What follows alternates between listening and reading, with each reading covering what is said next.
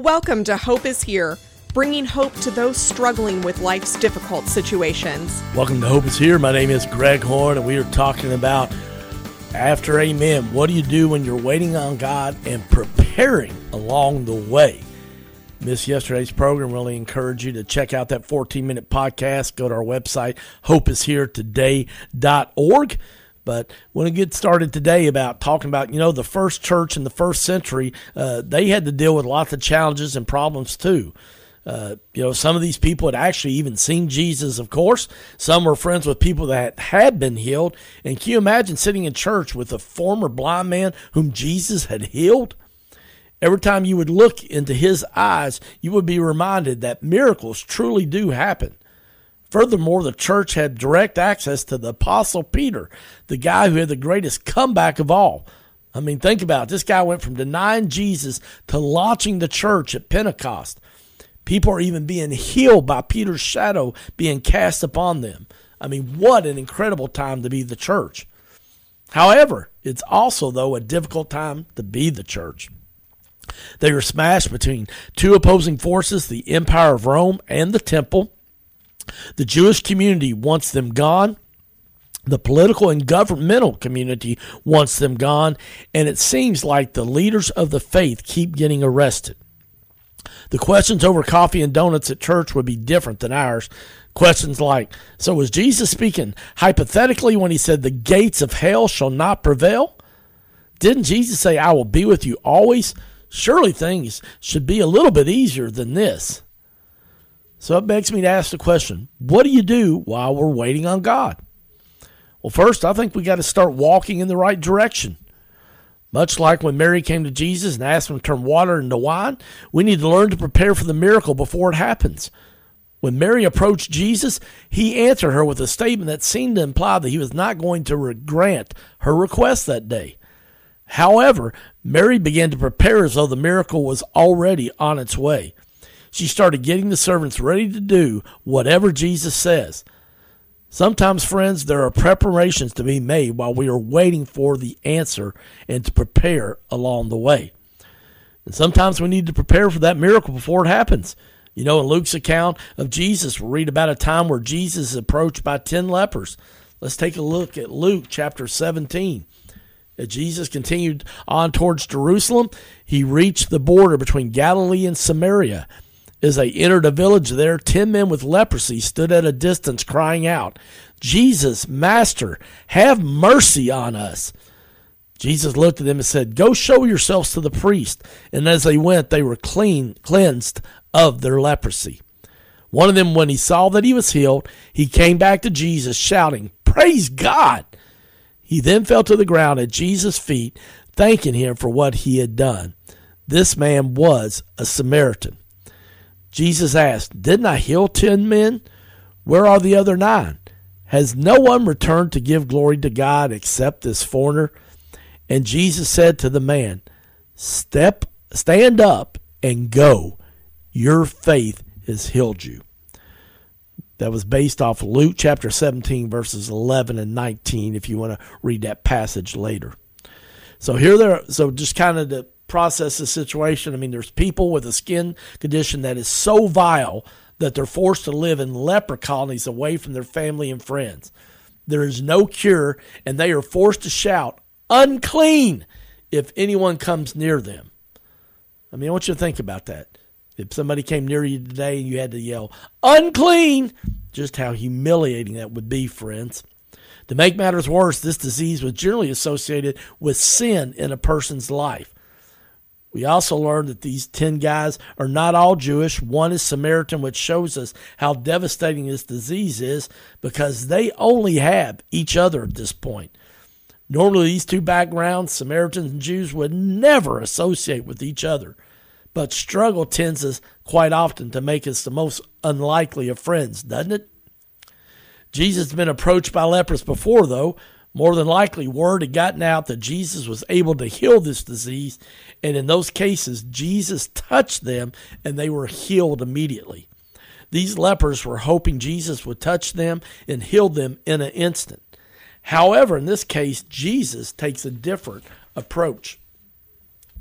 Jesus looked at them and said, "Go show yourself to the priests." And as they went, they were cleansed of their leprosy. One of them, when he saw that he was healed, he came back to Jesus shouting, "Praise God!" He fell to the ground at Jesus' feet, thanking him for what he had done. That man was a Samaritan. Jesus then asked him, "Hey, didn't I heal 10 men? Where are the other 9? Has no one returned to give glory to God except this foreigner?" And Jesus said to the man, "Stand up and go. Your faith has healed you." Jesus doesn't touch them and give them immediate healing. Instead, Jesus orders them to do some work. No quick fix here, but rather a go and show the priest. Why, you ask? Well, they knew that this was the law for ceremonial cleansing. If they were healed before they could return to their families, they had to get it signed off on by a priest. But since they were not healed just yet, this would have been rather presumptuous on their part. They'd have to make the journey to find a priest, they'd have to be around others, and all while assuming they were actually going to be healed at some point. And somewhere along the way, or on this journey, that's exactly what happened, friends. Something was required of these men before healing actually happened to them. You know, right now, for those of you listening or watching on our YouTube page, Jesus is doing something in your life, even though you can't see it, and he is preparing you for what he is going to do in the future. Maybe preparing along the way is what helps us and helps me notice God's answer. One of the best ways, friends, to do this is to write your prayers down. I confess to you, I don't journal every day, often not even every week, but then I'll sit down and just write out just what God's been doing over my life in the past several days or sometimes even multiple weeks. And it's just a great way to remember that. You know, there's a story where Jesus healed the man by the pool, and, you know, Jesus went up to him and he'd been laying there 38 years, and Jesus told him to, you know, stand up and pick up his mat and to walk. And instantly the man was healed. He then rolled up his sleeping mat and began walking. But this miracle happened on the Sabbath, so the Jewish leaders objected. They said to the man who was cured, "You can't work on that Sabbath. The law doesn't allow you to carry that sleeping mat." But he replied, "The man who healed me told me, pick up your mat and walk." "Who said such a thing?" they demanded. The man didn't know, for Jesus had disappeared into the crowd. But afterward, Jesus found him in the temple and told him, "Now you're well, so stop sinning or something worse may happen to you." Then the man went and told the Jewish leaders that it was Jesus who healed him.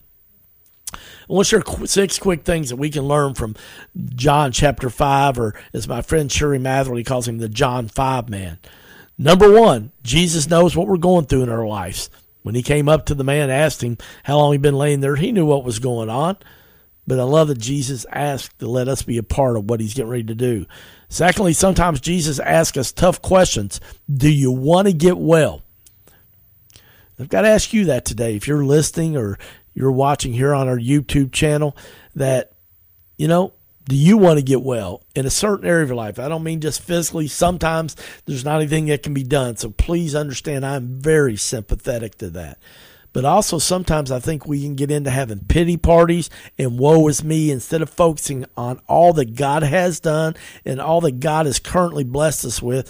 We get into focusing on what's not going well. And I just got to ask you today, do you want to get well? And then I want to look at here just these final 4 things, what keeps us from getting well and often moving forward based off John chapter 5 as Jesus prepares us along the way. Number 1 is when we keep reading the same chapter in our story over and over. You know, we keep hitting the rewind button, and as one of my mom's friends, Gladys, said many, many years ago to tell me and to help me in a season of life where I was having a problem moving forward. You know, it's okay to visit there, but don't set up camp there. So we need to pour some water on that campfire, friends. God's ready to move you forward, but you won't move back forward from the past. You keep staying in the past. Second thing is what keeps us from moving forward and getting well and letting Jesus can prepare something along the way for us new and even better is we got to stop playing the compare game. Oh, ouch, that one hurts, doesn't it? Stop playing the compare game. Third thing that keeps us from getting well and moving forward is we've got to focus on what you can do instead of what you can't do. Kind of talked about that earlier, about our blessings, about what we have instead of what we don't have. But also sometimes we do have limitations because of health or finances, but don't focus on what you can't do. Focus on what you can do. Fourth thing, sometimes we are in the presence of Jesus and we aren't even aware of it. Oh, man, I love that. They asked that guy who healed him. He didn't even know. I love it, friends. Sometimes we're in the presence of Jesus and we don't even know it. Be aware and ask Jesus to show himself and let him know where he's working in your life today. Another thing that we can learn from the John 5 man is you never know when Jesus might show up. Oh, can I get a witness and an amen on that? I think back in times in my life where just unexpectedly that Jesus showed up on the scene and helped me through a really, really challenging time or season. Friends, just so powerful knowing that God's a lot like the mailman. We don't know when he'll get there, but he always delivers. So just be encouraged today that you may not know when, you may not know how, but God will do it again. Another thing that we can learn from the John 5 man, while you're waiting on God to answer a prayer, what do you need to do to prepare along the way? What do you need to do to prepare along the way? I mean, Jesus told this guy after he healed him, stand up, pick up your mat, and walk. Friends, I believe God's a God of details. And these three things here are simply stand up, pick up your mat, and walk. And I'm not sure exactly why. There's lots of reasons why. I could do a whole program on that. But do what you can do as God's preparing along what he has next for you along the way. And last but not least, Jesus may answer your prayer in the most unusual way. Okay? He may do it in the most unusual way. I mean, it happened on the Sabbath, so the Jewish leaders, the religious people back then said to the man who was cured, you can't work on the Sabbath. The law doesn't allow you to carry that mat. And then they were upset because he got healed on the Sabbath. I mean, you know, friends, Jesus was doing things in a different way, a new way, and he may want to do that in your life. So be ready, be prepared, and be open to how God may want to do something as he's preparing along the way. So I want to ask you today as we close out this program and these 2 days on After Amen, what do you do when you're waiting on God, preparing along the way? What is it you need to do to prepare along the way? Corey Tim Boom, who we talked about earlier yesterday, knew something about waiting on God. She waited for years in a concentration camp during World War II. Night after night, she would pray for her release and for the end of the war and the reunion of her family. She writes this about God's seeming silence. We never know how God will answer our prayers, but we can expect that he will get us involved in his plan for the answer. If we are true intercessors, we must be ready to take part in God's work on behalf of the people for whom we pray. So, friends, I want to ask today, who can you help prepare along the way while you're waiting on an answer from God?